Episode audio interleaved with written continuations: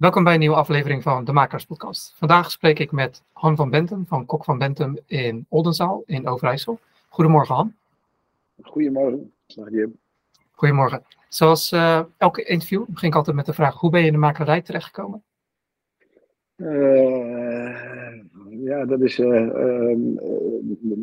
ja, je denkt: wat wil ik worden? Hè? Wat wil ik worden? en op enig moment kwam daar in makelaardij voorbij. Nadat ik een korte periode daarvoor wel eens aan het autovak gedacht had. En ik was ook een keer op de open dag van de IVA geweest in die tijd. En toen zag ik dat mensen daar met name geïnteresseerd waren nog in de techniek van de auto. Nou, dat was nog net iemand uh, dat ging mij uh, met name in die techniek. Nou ja, in, de, achtergrond van mijn familie is wel een beetje in de aannemerij. Ik had een opa die ook wel eens wat deed in makelaardij ooit. Achteraf weet ik dat hij, toen wist ik dat niet, maar dan een keer een diploma voor gehaald heeft. Dus het zat wel een klein beetje in het bloed, denk ik. Dus nou ja, zo kom je een beetje eh, tot iets. En, uh, nou, dat dus ik dacht, dat gaan we eens doen. Nou, dan verdiep je erin en nou ja, dan loopt het zoals het loopt, zeg maar. En, zo moet je denk ik zien. Nu, nu zit je een kleine 30 jaar in de makelaarij.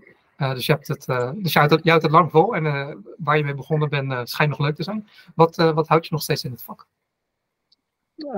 Daar houd je nog steeds het feit. Nou ja, ik, ik, denk dat het gewoon heel leuk Het is mensenwerk en dat vind ik leuk. En dat blijft er ook leuk aan. En ook afwisselend. Ehm, er zit een, een in mijn ogen heb ik ook een beetje nodig, denk ik, gezonde druk op. Dat maakt het ook leuk. En nou ja, het, is, het, is, het blijft innoverend, zeg maar. Dynamisch vind ik mooi.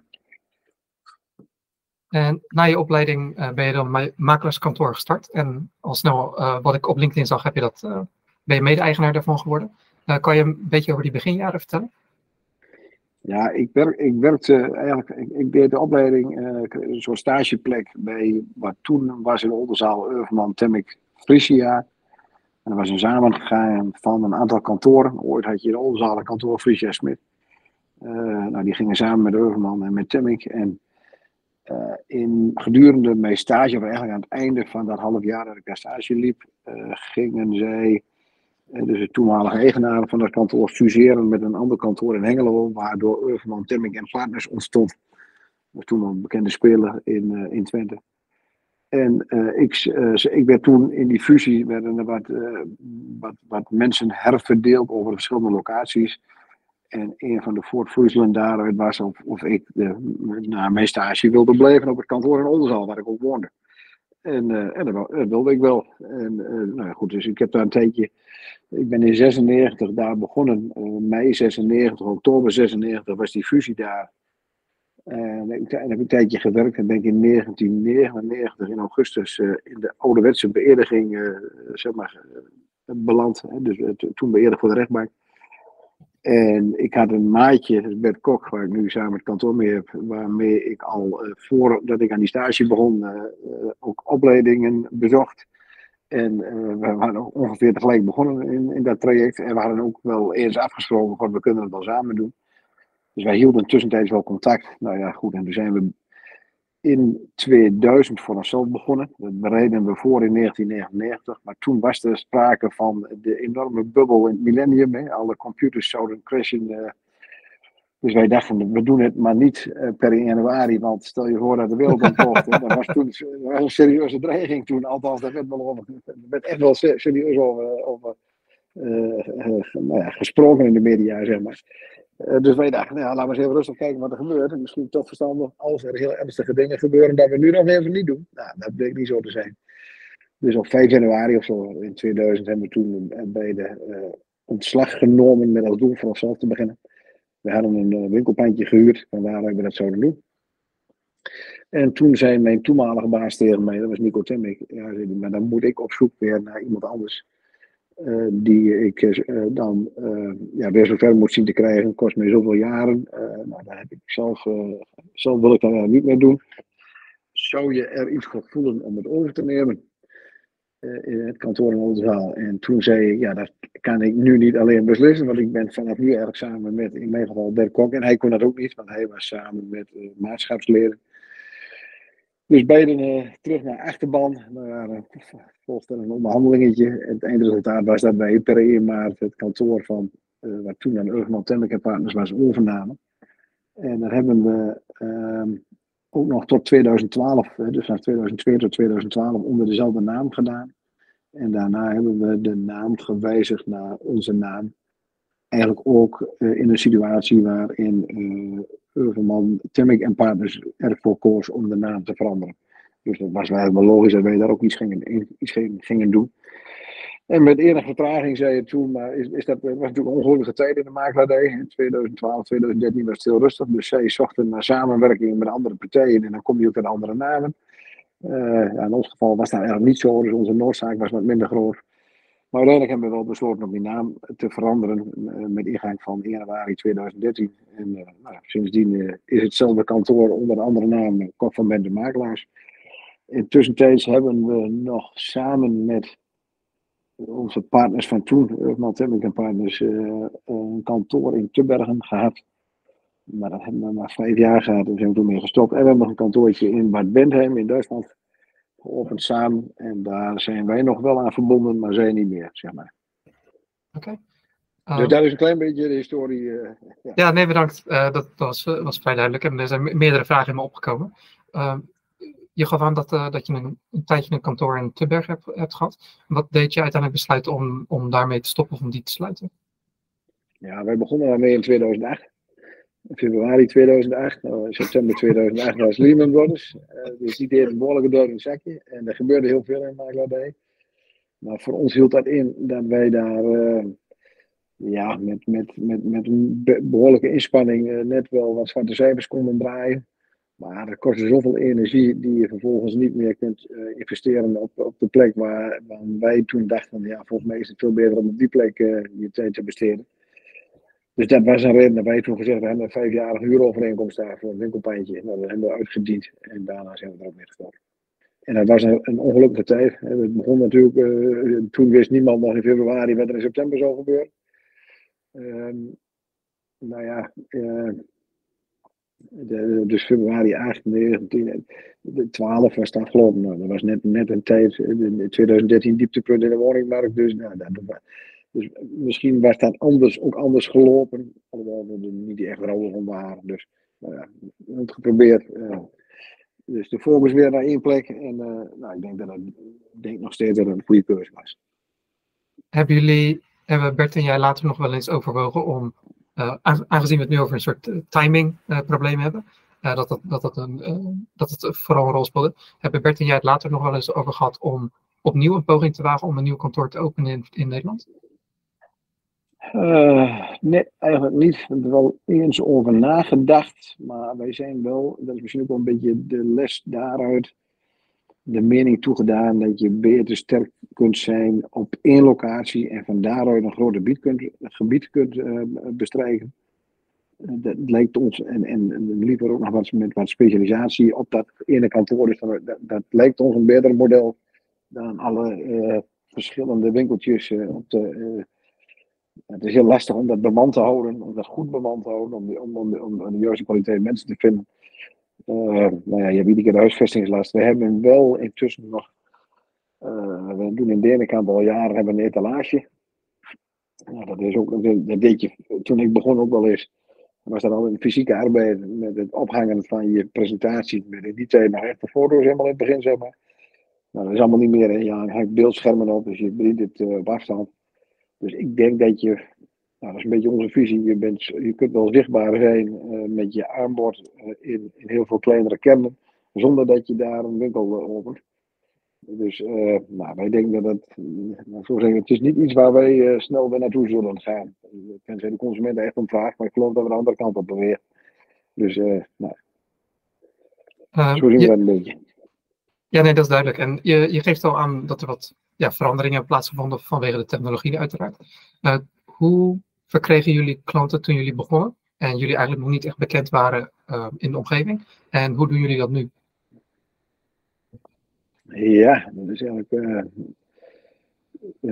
het, is iedere keer een, soort vertrouwensband. Hè? En, en, en, het gaat erom: krijg ik de kans om het vertrouwen te winnen? Dat is eigenlijk nou, wij stapten min of meer op een soort rijdende trein. Dat was niet onze eerste plan, maar dat kwam door die uiteindelijke overname. Nou, dat brengt je wel in heel veel kansen. Want dat, dat is natuurlijk voordeel van zo'n situatie. Ehm, toen wij begonnen waren wij, uh, nou, wij, eh, ik, zeggen, wij konden beide wel een Oldenzaal, dus wij, men kende ons hier denk ik voor een deel wel, een groot deel ook niet. Uh, nou, dus daar kreeg je wel wat kansen voor. Er zijn ook altijd mensen die je dan wel wat gunnen. Uh, ik denk dat we dat ook wel gehad hebben in die tijd. Hè. Dus juist omdat je,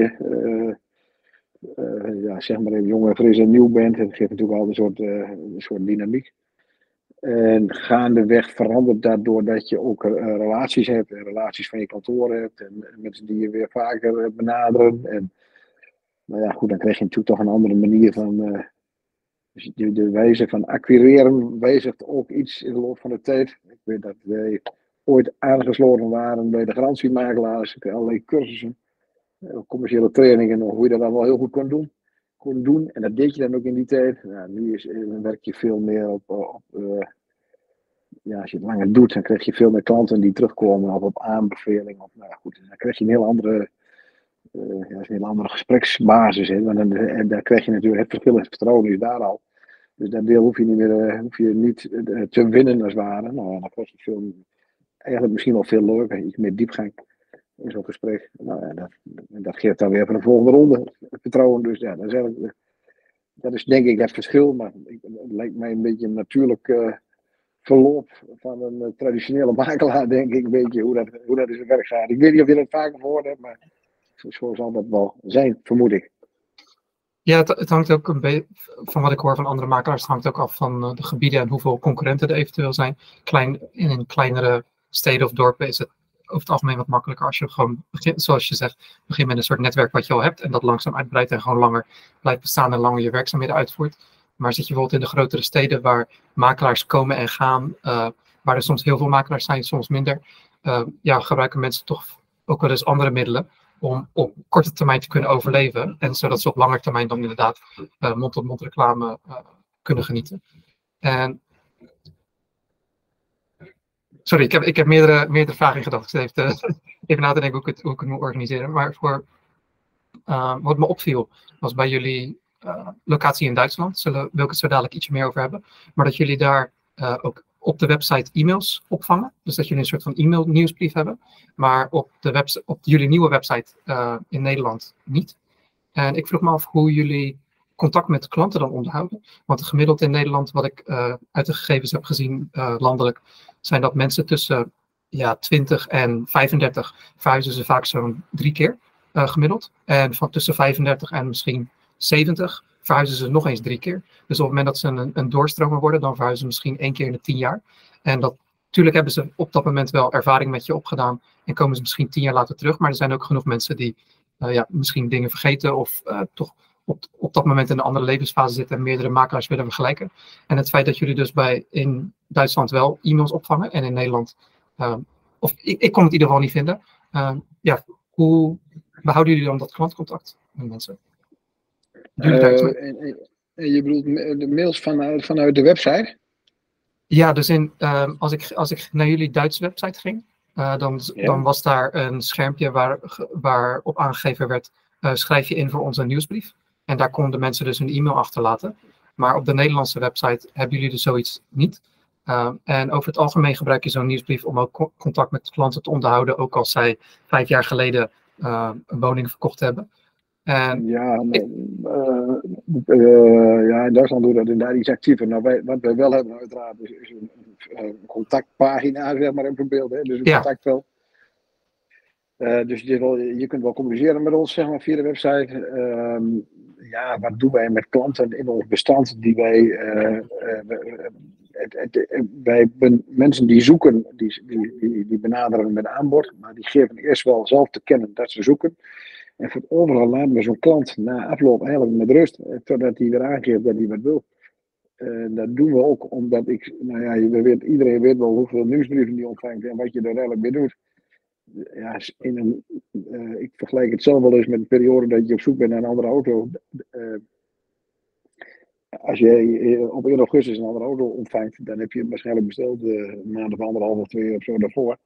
En Ehm, en, en, en in die drie, vier maanden daarvoor ben je er heel druk mee. Maar in die drie, vier jaar daarna interesseer je er helemaal niet voor. Hè? Nou ja, zo werkt het natuurlijk met alles, denk ik. En met huis zeker. Dus ja, ik vraag me af wat de toevoegde waarde is van zo'n nieuwsbrief om die continu maar te blijven sturen aan iemand die net geslaagd is in de woningmarkt. Volgens mij volg je het nog heel kort na transactie. Om een beetje een goed gevoel te krijgen bij je eigen transactie. Nou ja, dan ben je er wel een tijdje klaar mee. Totdat het weer terugkomt, de behoefte. en, en, en het is heel lastig om in die lijn mee te schakelen. Maar om nou eindeloos maar met hagel te schieten. En informatie te versturen die eigenlijk enigszins frustreert. Ja, ik weet niet of dat. Uh, ik, zo niet, ik, word er zelf niet enthousiast van. Dus ik denk dat mijn opdrachtgever dat ook niet wordt. Zo een. Snap ik. Um, je, je zei zojuist dat je uh, misschien direct na verkoop, na transactie, nog wel wat uh, contact onderhoudt. Zijn er, zodra de overdracht heeft plaatsgevonden, zijn er nog bepaalde momenten waarop jullie misschien een kaartje versturen of op een andere manier contact met, met jullie ja, oud-klant opzoeken? Je pakt, de, de jaarwisseling is een beetje een moment hè, waarop je klanten nog een keer weer bedankt voor de, van de jaren, van, van de, in die voorgaande maanden. Uh, uiteraard is transactieoverdracht is meestal wel drie, vier maanden later, soms nog wel langer. Nou, dat is natuurlijk het moment dat je het goed afhandelt. En, uh, we hebben altijd een leuk presentje en, en je zorgt dat je dat een beetje goed doet. Ja, en dan laten we, dan laten we het eigenlijk een beetje voor wat het is. Totdat blijkt dat er weer een, uh, een soort van actie nodig is. En dan, ja, het klinkt misschien een beetje raar, maar je gaat er een beetje vanuit dat zo'n klant terugkomt omdat het hem goed bevallen is. Nou, dat zal niet in 100% van de gevallen zijn, maar ik denk toch wel, een, als het goed is, laat ik het zo zeggen, wel in, in, in, het, in het, leeuwendeel. En, nou ja, volgens mij, dat gaat ook wel een beetje zo. Ik, ik, ik, wij doen dat denk ik wel, wij rekenen een beetje bij onszelf af als consument. Nou, eh, is dat helemaal zuiver? Want iedereen is verschillend? Nee, natuurlijk niet.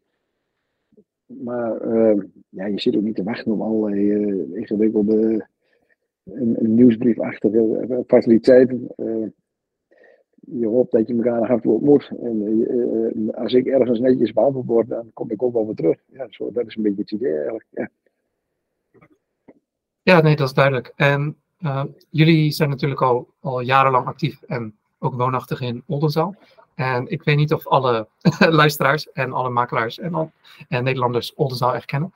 Uh, zou je Oldenzaal een beetje kunnen omschrijven? Wat, wat, wat je er zelf leuk aan vindt, waarom je er nog steeds woont en werkt? Uh, nou ja, goed, wij zijn actief in, in we hebben kantoor in Oldenzaal. en om Oldenzaal heen, Roodmarsum, Denenkamp, Losser. nou, dat, zijn zeg maar de, de, grotere, in die vier grotere plaatsen en dan heb je nog een aantal wat dorpen, dan moet je denken aan Rossum, Tilligt, uh, De Lutte. nou goed, er zijn er een, dat is een soort gebiedje, dat is een beetje ons werkgebied. wij noemen dat Noordoost-Twente. Die kreet wordt veel gebruikt en iedereen bedoelt er wat anders mee, maar voor ons is dat ongeveer dat gebied. Ehm, ja, dat, ehm, en, jij zegt, wat vind je er leuk aan en waarom je nog steeds werkt? ja, je, bent ook ergens ingeburgerd op een bepaald moment. Nou, dat, is denk ik in ons geval zo. Dat betekent dat je de weg kent, dat mensen jou kennen. Uh, dat je uh, nou ja, weet wie, wie je waarvoor hebben moet, en waar je zijn moet, en ook waar je niet zijn moet. En, nou, dat, dat soort dingen. En dat, dat, dat maakt het denk ik ook leuk. zou ik dat ergens anders ook kunnen? Ja, denk ik wel. Maar ja, je kunt er op één plek tegelijk zijn. Dus nou ja, zo, is het een beetje. Ja. Uh, nu bieden jullie met, met, jullie, met jullie makelaardij aardig wat diensten aan. Zowel op wonen, op bedrijfsvlak, kopen, verkopen, taxaties, nieuwbouw, huur. Deden jullie dat vanaf het begin al direct? Of zijn jullie daar ingegroeid? Uh, nou, niet helemaal, maar wel nagenoeg uh, vanaf het begin. Dus we hebben wel altijd, dat wat we nu doen, hè, dus dat is, we hebben woningmakelaardij, bedrijfsmakelaardij. en we doen veel nieuwbouw. Ehm, dus dat, wacht even. Dus dat is, nou echt, dat, is nog niet, dat is niet heel veel. Onze dienstverlening is niet heel veel gewijzigd. In Duitsland op een gegeven moment, uh, dat deed je eerst er een beetje bij vanuit Nederland. Nou, dat hebben we op een gegeven moment wat anders ingericht. Uh, maar voor het overige is die, de dienstverlening wel veranderd, omdat die veranderde in de loop van de tijd. Maar, maar, maar qua, qua typologie eh, dienstverlening in, de, in van wat wij aanbieden, is, is er niet heel veel in veranderd. Dus dat, is, en doen we eigenlijk al, uh, zeg maar, is 23 jaar. Je, je geeft zojuist aan dat het wel enigszins is veranderd. In welk opzicht is het veranderd dan? Ja, je hebt natuurlijk de, de veranderingen in de tijd die ook uh, zorgen dat dienstverlening wijzigt. Hè. Dus uh, dan denk maar aan digitalisering. Uh, aan hoe, hoe je communiceert, hoe je communiceert met foto's, met filmpjes, met, nou ja goed, ja, wat is er, mail is het, alweer minder bij wijze spreken. Hè. Dus we hebben dat zien komen en nou, ik denk dat nog steeds wel een heel belangrijk onderdeel is, maar ja, nou ja, goed. Dus de, de, wijze van communiceren, die verandert door technieken. Ehm, dat is denk ik de, grootste verandering.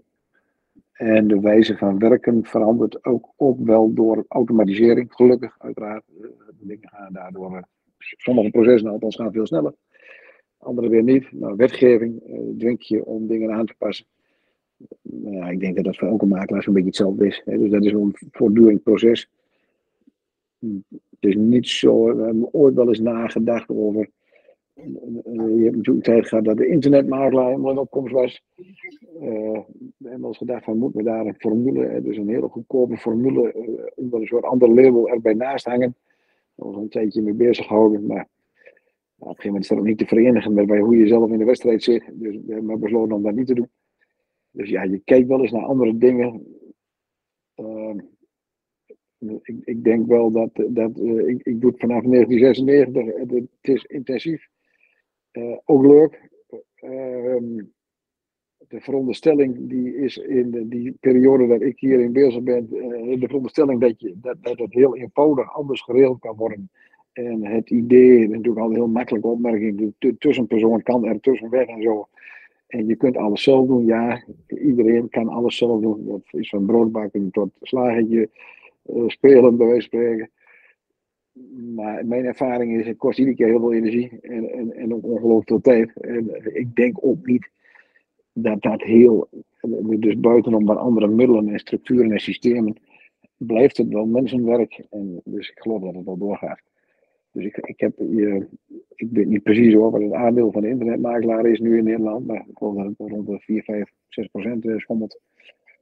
Nou ja, en daar zijn ze al, uh, weet ik veel, 15 jaar mee bezig. Dus nou, dat geeft wel aan. Eh, toen ik begon in de makelaar had je mensen die in de schuur gingen op een zaterdagmiddag en die schilderden hun eigen tekortbordje om dat in de tuin te zetten. Nou ja, die mensen geven nou 1000 euro uit aan een internetmakelaar. Nou, dat, ik vind dat ze dat heel slim gedaan hebben, hebben ze tenminste die 1000. Maar daar houdt toch wel zo'n beetje op. in. Voor de rest gebeurt er niks. En, nou, dus ik denk wel dat ons werk blijft zoals het is. En dat kost altijd heel veel tijd. En het grootste probleem van de makelaardij is denk ik, of één van de problemen, dat men veronderstelt dat je met heel weinig werk even heel snel wat courtage verdient. Nou, niets is minder waar. Hè, dus dat, we, we weten dat het allemaal heel veel tijd kost. Maar goed, leg dat maar uit. Hè. Dat is iedere keer een uitdaging. Dus, uh, maar goed, dat is, jou, dat is allemaal bekend. Dus, uh... Ja, en uh, wat, wat je zojuist aangaf over de internetmakelaar. Ik had zelf vergelijkbare percentages gezien van 4, 5 procent. Um, een van de redenen waarom ik je uh, had gemaild en gevraagd voor, voor dit interview, uh, wat ik ook had aangegeven, was dat ik, vond, dat ik merkte dat jullie kantoor redelijk efficiënt was. Als ik keek naar hoeveel woningen jullie bemiddelden bij aankoop, verkoop, verhuur, ten opzichte van hoeveel werknemers jullie hebben. en ook het ratio tussen binnendienst en makelaars. dat dat hoger is dan wat ik, hoger dan gemiddeld, dan wat ik ook bij andere makelaars heb gezien. toen jullie begonnen, neem ik niet aan. Nu hebben jullie een team van uh, zes, zes, personen, als ik uh, Duitsland even buiten beschouwing laat. En ik neem aan dat jullie zo niet zijn begonnen. Hoe zijn jullie in de afgelopen ja, 20, 25 jaar? Uh, hoe bepaalden jullie wanneer jullie iemand aantrokken? En wanneer bepaalden jullie of het iemand voor de binnendienst was of makelaar? zou je daar wat meer over kunnen vertellen? Ja, nou wij begonnen uh, met, met twee makelaars eigenlijk. Hè. Wij waren toen net alle, beide, alle, alle twee uh, beëdigd. Um, en we begonnen met één, we namen het kantoor over, er zat iets meer personeel in, maar we namen één uh, dame over in die tijd, was Sydney. Um, en zij deed de binnendienst en dan waren we met z'n drietjes. Nou, na een half jaar bleek al dat dat voor ons niet te doen was. We hadden een vrij grote nieuwbouwopdracht van het bovenlands kwam toe. Nou, dus, dat, dus wij hadden een, een, Danielle was, werkte bij ons, maar wij durfden in eerste aanleg haar niet uh, over te nemen. Uh, maar goed, we hebben wel uh, haar toegezegd dat ja, zodra er plek is, dan ben, jij weer de eerste die gebeld wordt. Nou, dat gebeurde dus vier, vijf maanden later in dit geval. Maar dat is een beetje, wat, wat overzie je wel en wat overzie je niet. Hè? Dat is ook een beetje een ervaring en leeftijdsding. Um, nou ja, dus toen waren we met vier. En uh, dat is uitgebouwd naar zes door, uh, ja, afhankelijk van hoeveelheid werk. Uh, we hebben ons met periode met zeven. Ehm, straks over anderhalve week hebben we weer stagiaire. Daar doen we eigenlijk wel best veel mee jaarlijks. Dus wij werken met nou ja, 6,5, 7. Uh, wij hebben van begin af aan iemand die voor ons de boekhouding doet, die zit extern, zeg maar. Dus die zie je niet op onze teamfoto, maar dat is wel iemand die ook wat activiteiten voor ons verricht. Ehm, wij hebben ons nooit bezig gehouden met hypotheken. En, en verzekeringen hebben wel heel lang een, een, een samenwerking gehad in een BV-structuur Waar, waar, eh, dus wij, wij sturen onze klanten door naar een partij die, uh, die, die de, de hypotheek uh, verzorgde en ook uh, assurantie inbeheert. Op enig moment was dat lastig te verenigen met taxatieopdrachten. Dus we hebben op een bepaald moment besloten om dat met, van de hand te doen, zeg maar, te verkopen. Die samenwerking is nog even innig, denk ik, als, als het daarvoor was. Hè, maar dat, heeft ook, dat zijn dezelfde personen nog. Maar ik denk dat dat het efficiënt maakt. Ik geloof wel uh, dat je dus in, in, zekere zin wel wat gespecialiseerd bent. Ja, eh, dat is denk ik uh, hoe, wij dat, uh, hoe we dat oplossen. Hoe we dat een beetje zien, denk ik. Ja, we hebben iemand, je ziet zes mensen op de foto staan. Ik, iemand die, die, die, die onze administratie doet, extern. We hebben een, eigenlijk altijd een bordenman, zoals wij dat noemen. Iemand die de tekoopborden plaatst en zo. Ja, die zie je niet op de voordeur, maar die rijdt wel rond. en, nou, hebben een aantal van die klusjes, uh, zeg maar extern, de, dat maakt dat je met iets minder mensen uit de voeten kunt. We hebben iemand die voor ons, ehm, dat zie je ook niet, extern, die ons ondersteunt in, in, in marketing of social media. Dus daar, nou ja, dus er loopt, we hebben wat mensen om me zeg maar, waardoor het team misschien optisch wel iets groter zou moeten zijn. En voor het overige denk ik dat wij zijn van de zes hebben we vier fulltimers en uh, twee parttimers. We hebben twee korte lijntjes. En nou ja, ik, ik denk dat wij een, of ik denk, we hebben gewoon een heel goed team. we weten van elkaar wel, en, en, ook mensen die al heel lang met elkaar samenwerken. En, nou ja, we, kunnen met dit team ook wel behoorlijk wat aan, durf ik wel zeggen. Ik geloof dat wij wel we werken al heel lang met Reelworks, ook al vanaf 2002 of zo. Uh, dus bij, nou automatisering gaan we wel redelijk uh, mee daar waar wij denken dat het zinvol is in ieder geval. Dus dat maakt natuurlijk ook dat je wat efficiënter kunt werken. En nou, een goede groep mensen, korte lijntjes. En we hebben geen hekel aan hard werken, zeg maar. Nou, en, dan kom je wel tot, tot, dat soort. ik denk dat dat nog. Ik weet niet hoor, maar ik denk dat dat is ja, als ik het zo mag samenvatten, is een soort kerntaken. Daar zit een ervaren team achter die al langer met elkaar samenwerkt en ook veel gebruik maakt van dezelfde uh, software of systemen. Uh, en op die manier ook ervaring heeft opgebouwd. En een soort de, de randzaak of de nevenactiviteiten, de extra activiteiten, daar wordt flexibel, worden anderen voor ingehuurd. Ja, zo moet je dat zien. Ja. ja. Uh, dan wilde ik het een klein beetje over Duitsland hebben. Het kantoor in Duitsland, hebben jullie dat destijds ook direct overgenomen of zijn jullie dat later gestart? Eh, nee, ja, dat is een beetje. Ehm, in, wij zijn dat gestart in 2008. in 2003 ehm, het was in Nederland zo dat je, als je in Nederland werkte en woonde, mocht je je hypotheekrente aftrekken voor de Belastingdienst. Eh, en in 2003 werd er een regel aangenomen dat je dat ook mocht indien je in Nederland werkte, maar over de grens, dus in dit geval in Duitsland of in België, woonde. Dus je kreeg daardoor wat, wat uh, zeg maar werk, woon-werkverkeer in de grensregio. Um, in ons gebied over de grens is, is heel veel, in Duitsland is natuurlijk sowieso meer ruimte dan in Nederland. Uh, en daar kun je ook een kavel kopen en dan kun je een huis bouwen. Nou, dat is een droom van heel veel Nederlanders. Hè? De, bouw je eigen huis. En dat, dus wat gebeurde er in 2003, niet direct, maar kort daarna, toen die regel er was, was er een toenemende groep mensen die, nou, die kochten daar een bouwkavel, kostte ook niet heel, heel veel geld. Uh, geweest. En die boden daar een huis. En uh, wij, wij, omdat wij in die grensregio zitten, profiteren daar wel wat van. Dus, en op een moment dachten we, nou, daar moeten we iets mee doen. En dat deden we toen eerst vanaf, maar dat was eigenlijk al in 2005 denk ik zo'n beetje, dat we dat gingen, dat we daar dienstverlening voor aan gingen bieden vanaf ons eigen kantoor. Uh, en in 2008 dachten we, we gaan dat toch anders doen. We, we moeten dat vanuit Duitsland, in ons geval Bad Bentheim, uh, en dat is hier uh, nou, 20 kilometer vandaan, moeten, we zien dat we een kantoortje openen. Hebben we toen ook gedaan. Het was een kantoor, de, de grote stroom Nederlanders die daar naartoe wilden, die was eigenlijk net zo'n beetje voorbij. Dus wij deden een beetje eigenlijk ook wel onhandig getimed. Uh, maar, uh, maar ja, dat weet je allemaal vooraf niet. Uh, maar goed, en, en wij waren een kantoor wat zich bezig hield met Nederlands vastgoed, wat verhandeld werd tussen, uh, of Duits vastgoed, wat verhandeld werd tussen Nederlandse kopers en verkopers. En wij um, hebben, in het begin was daar wat rustig. Op een moment waren er best veel Nederlanders die toch spijt hadden van hun keuze om daar een droomhuis te bouwen omdat niet alleen dat huis telt, maar alles eromheen ook. En dat is toch anders daar, hè? je emigreert. Uh, dus het had te maken met kinderen die daar wegkwijnen op scholen en goed, allerlei andere dingen die meer telden. Dus er waren behoorlijk wat spelertanten die terugkeerden, naar, uh, wilden keren naar Nederland. En daar boden we het huis weer te kop vooraan. Um, en die verkochten we heel af en toe toen wel aan een Duitse, maar ook hoofdzakelijk aan Nederlanders. Op een moment hebben we gezegd, we moeten eigenlijk veel meer ook ons richten op transacties waar Duitsers een rol in spelen. En uh, toen hebben wij besloten om, dat was 2012 ongeveer, ook die naam daar te veranderen. En want ik kon toen mee in de naamswijziging hier.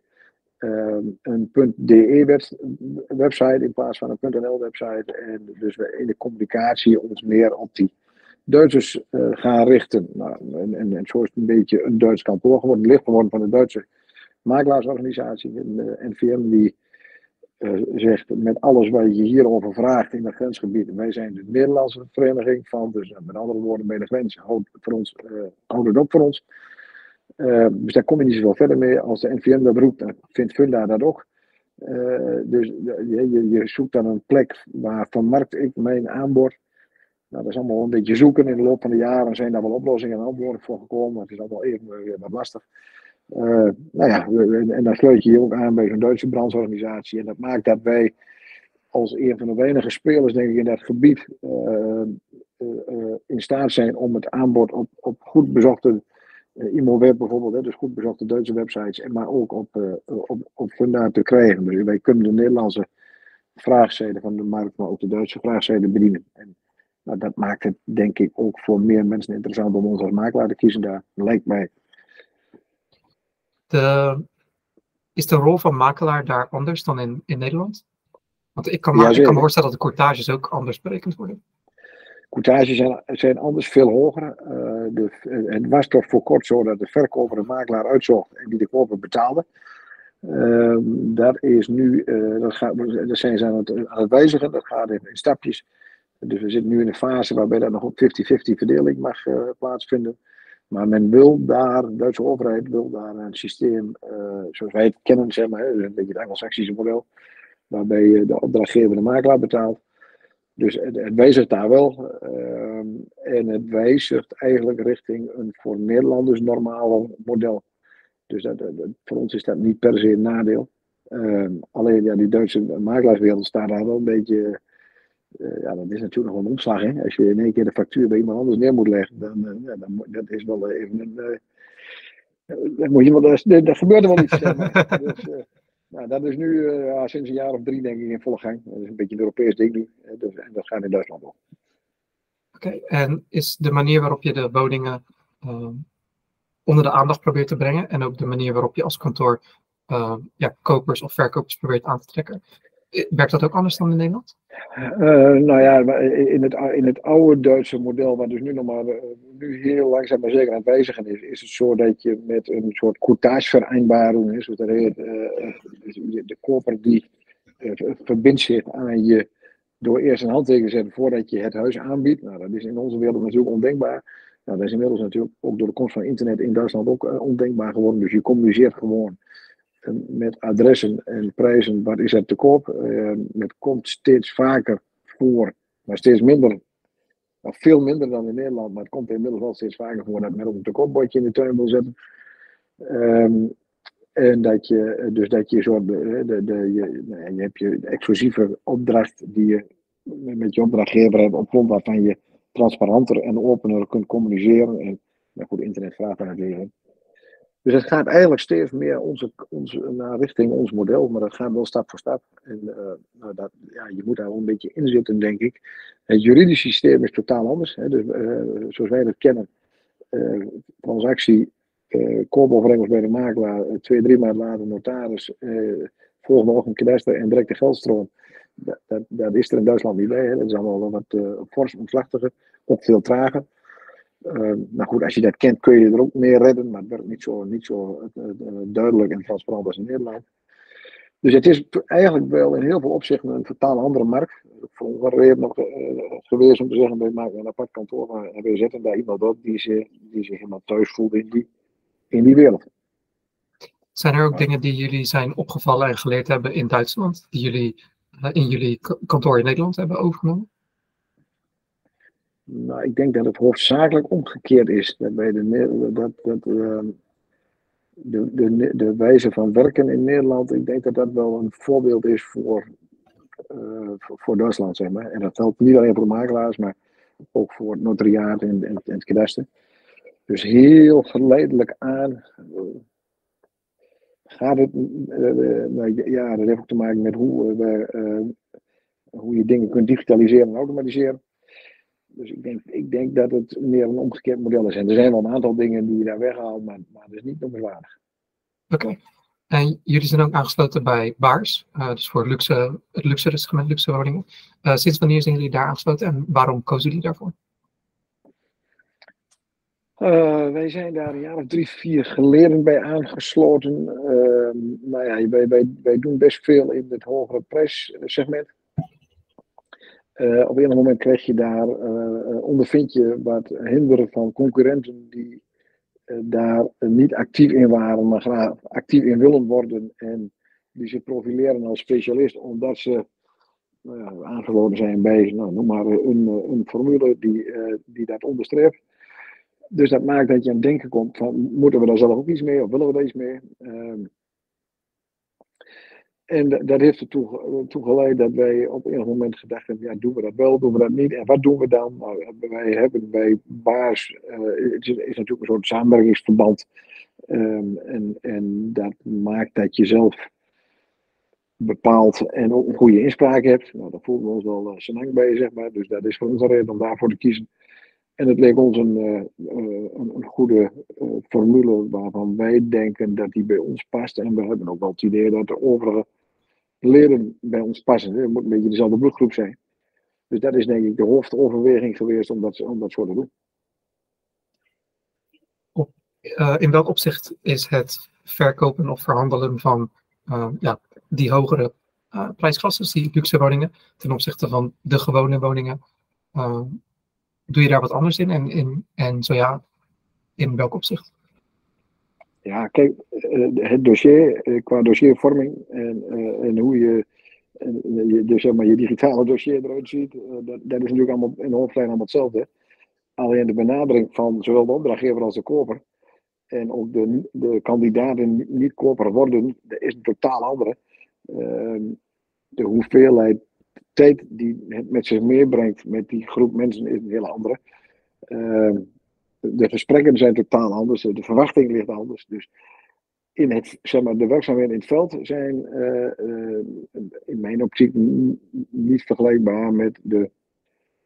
Maar goed, ik denk dat dat in elke branche geldt. Als je een, dus daar waar je meer een exclusieve komt, is, is, is de, ja, je hebt, nou, kijk maar naar de horeca, je hebt maar een, een regulier restaurant en een, uh, Drie sterren restaurant. Ja, ja. Nou ja, dat is toch al, ja, wat is er nou anders? Ja, dat is toch wel heel veel. Dus dat, dat, dat, van tafel eigenlijk tot servet, zeg maar even voor beeld en alles wat, wat erachter gebeurt. Uh, ik denk dat het hier ook zo is. Uit nieuwsgierigheid, wat voor soort verwachtingen uh, hebben consumenten in het, in het hogere segment dan? uh, zijn mensen die veel geld uitgeven, verwachten uh, daar iets meer bij. Ik denk dat terecht is. Uh, en zijn ook gewend om op die manier, die manier met alles behandeld, anders behandeld te worden. Dus zij gaan waarschijnlijk anders ja, uh, in alles wat ze doen, of dat nou is op vakantie gaan, of dat nou is uit eten gaan, of dat nou is een hobby, in alles doen zij anders en, en, en, verwachten zij anders. Dus dat is een andere standaard en, en daar moet je in mee. Duidelijk. Um, dan wil ik het langzaamaan gaan, gaan afsluiten. Ik heb nog twee, twee afsluitende dingetjes voordat we het afronden. Allereerst een soort terug naar het begin van het interview. Uh, omdat je in het kantoor met, uh, met je partner, met Bert, Bert Kok, uh, begonnen bent. Veel mensen die een bedrijf starten en die dat met een compagnon doen, die doen het uiteraard soort op een eerste indruk en hebben het gevoel van dat zal om deze reden zullen we goed bij elkaar passen. Maar heel veel partnerschappen, niet, niet, niet alleen mensen die trouwen, maar ook vooral op zakelijk gebied, gaan uiteindelijk toch uit elkaar. En bij jou is dat met, met Bert goed, tot, in ieder geval tot nog toe goed uitgepakt. Wat viel je in die tijd op om met hem samen te werken en niet om met andere mensen die jij op dat moment kennen? Ja, dat is een beetje de vraag van waarom kun je met, uh, met de een wel en met de ander niet. Hè? En uh, ja, dat is, dat is toch een. Uh, ik denk dat dat, doe je een beetje op onderbuikgevoel. Dat lijkt mij. En um, natuurlijk heeft niemand een, een, garantie op voorhand dat dingen goed gaan. Dus in, zekere zin is dat misschien wel een risico. Ik heb dat nooit zo beleefd, maar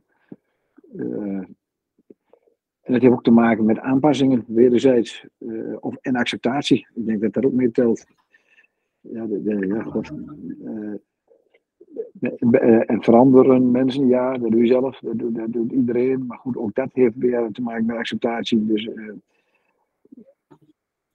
ja, kijk, ik denk dat het voor een makelaar belangrijk is dat hij, dat hij kan luisteren en aanpassen meer bewegen. De is mij wel belangrijk. Ik wil dat. Dus zo zie ik dat een beetje. Denk ik dat, wij zijn, kijk, toen we eraan begonnen zijn, hebben we natuurlijk nooit daar een hele analyse losgelaten. Dat was natuurlijk gewoon een, ja, in die leeftijdsfase een soort wild plan, we gaan dat doen. Uh, nooit spijt van gehad, overigens. Maar ehm, ja, en waarom was dat dan toen de goede keuze? Ja, dat, dat, dat, dat, dat, dat, dat heeft met ons, met ons samen te maken. En ik zeg dat het altijd goed gaat. Nee, helemaal niet. We zijn best wel eens niet eens. Maar ja, we, we weten ook wel dat het wel weer opgelost wordt, zeg maar. Dus uh, ja. zo, zie, zo zie ik dat een beetje. Duidelijk. Um, voor deze podcast interview ik dus veel makelaars ook. En de, de afsluitende vraag die ik altijd stel is: welke makelaar zou jij graag op deze podcast zien verschijnen? Wie zou je leuk vinden om een, om een interview over te horen?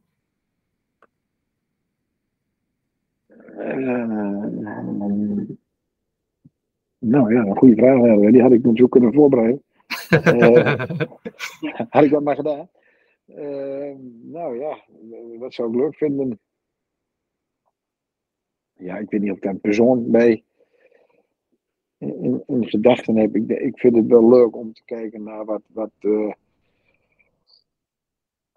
ja, want, ja, je zoekt natuurlijk toch, maar dat doe jij denk ik ook, je zoekt toch wel een beetje naar een kantoor wat, wat een soort eigen uh, karakter heeft. Een beetje een eigen, een eigen manier van doen. Nou, dat, en, en, en waarom dat zo is. En, dus dat vind ik wel leuk. Niet zo.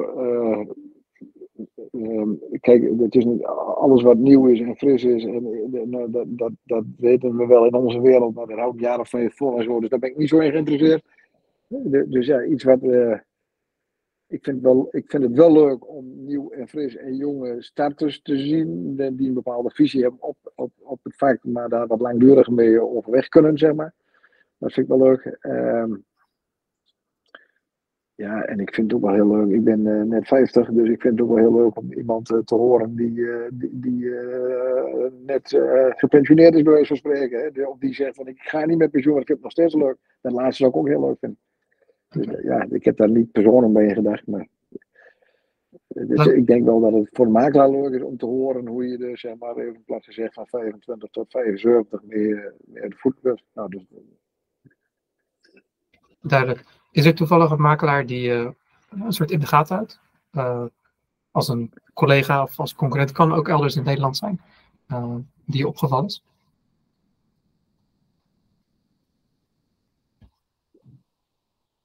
Nee, maar je hebt natuurlijk wel collega's die je tegenkomt en waar je goed mee, waar je goed contact mee hebt. En, maar ik denk zo dat je echt in gaan houdt. Maar als, als, als je met elkaar ontmoet, dat is wel heel leuk. Dan heb je er een, een, goede band mee.